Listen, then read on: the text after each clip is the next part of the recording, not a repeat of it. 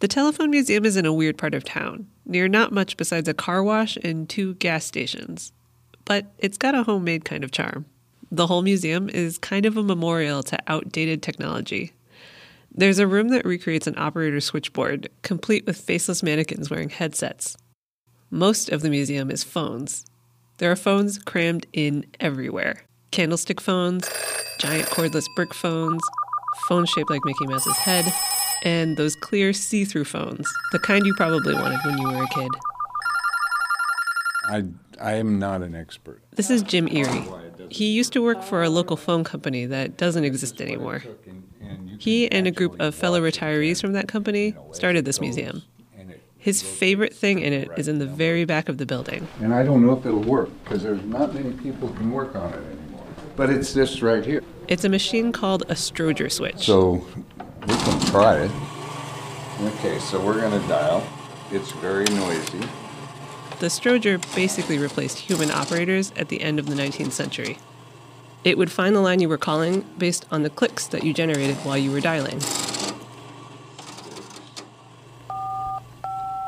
Strowger switches were eventually replaced by digital dialers that used the touchtone system.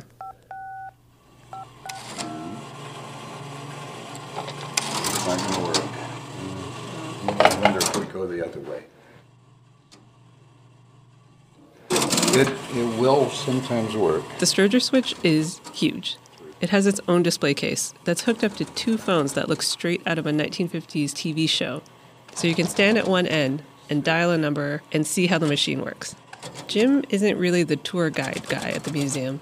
I had a bunch of first graders, little girls from Girl Scouts, and Wally, who's the regular tour guy, couldn't make it, so I brought them down, and you know they were done in about 20 minutes, you know, until we got to the dialer, and then we started up, and, and they just look at you like, How, now what do I do? yeah, you turn it, and you have to turn it to the stop. The first gal got to dial it, and pretty soon there was a line of them, and then they would automatically go to the to the receiving side from the sending, you know, and they played with that for about well till their folks wanted them to leave. You know, they couldn't get enough of it. Six, we're on a roll. None of the stuff in the museum is really used anymore. Most of it is stuff we would usually throw away.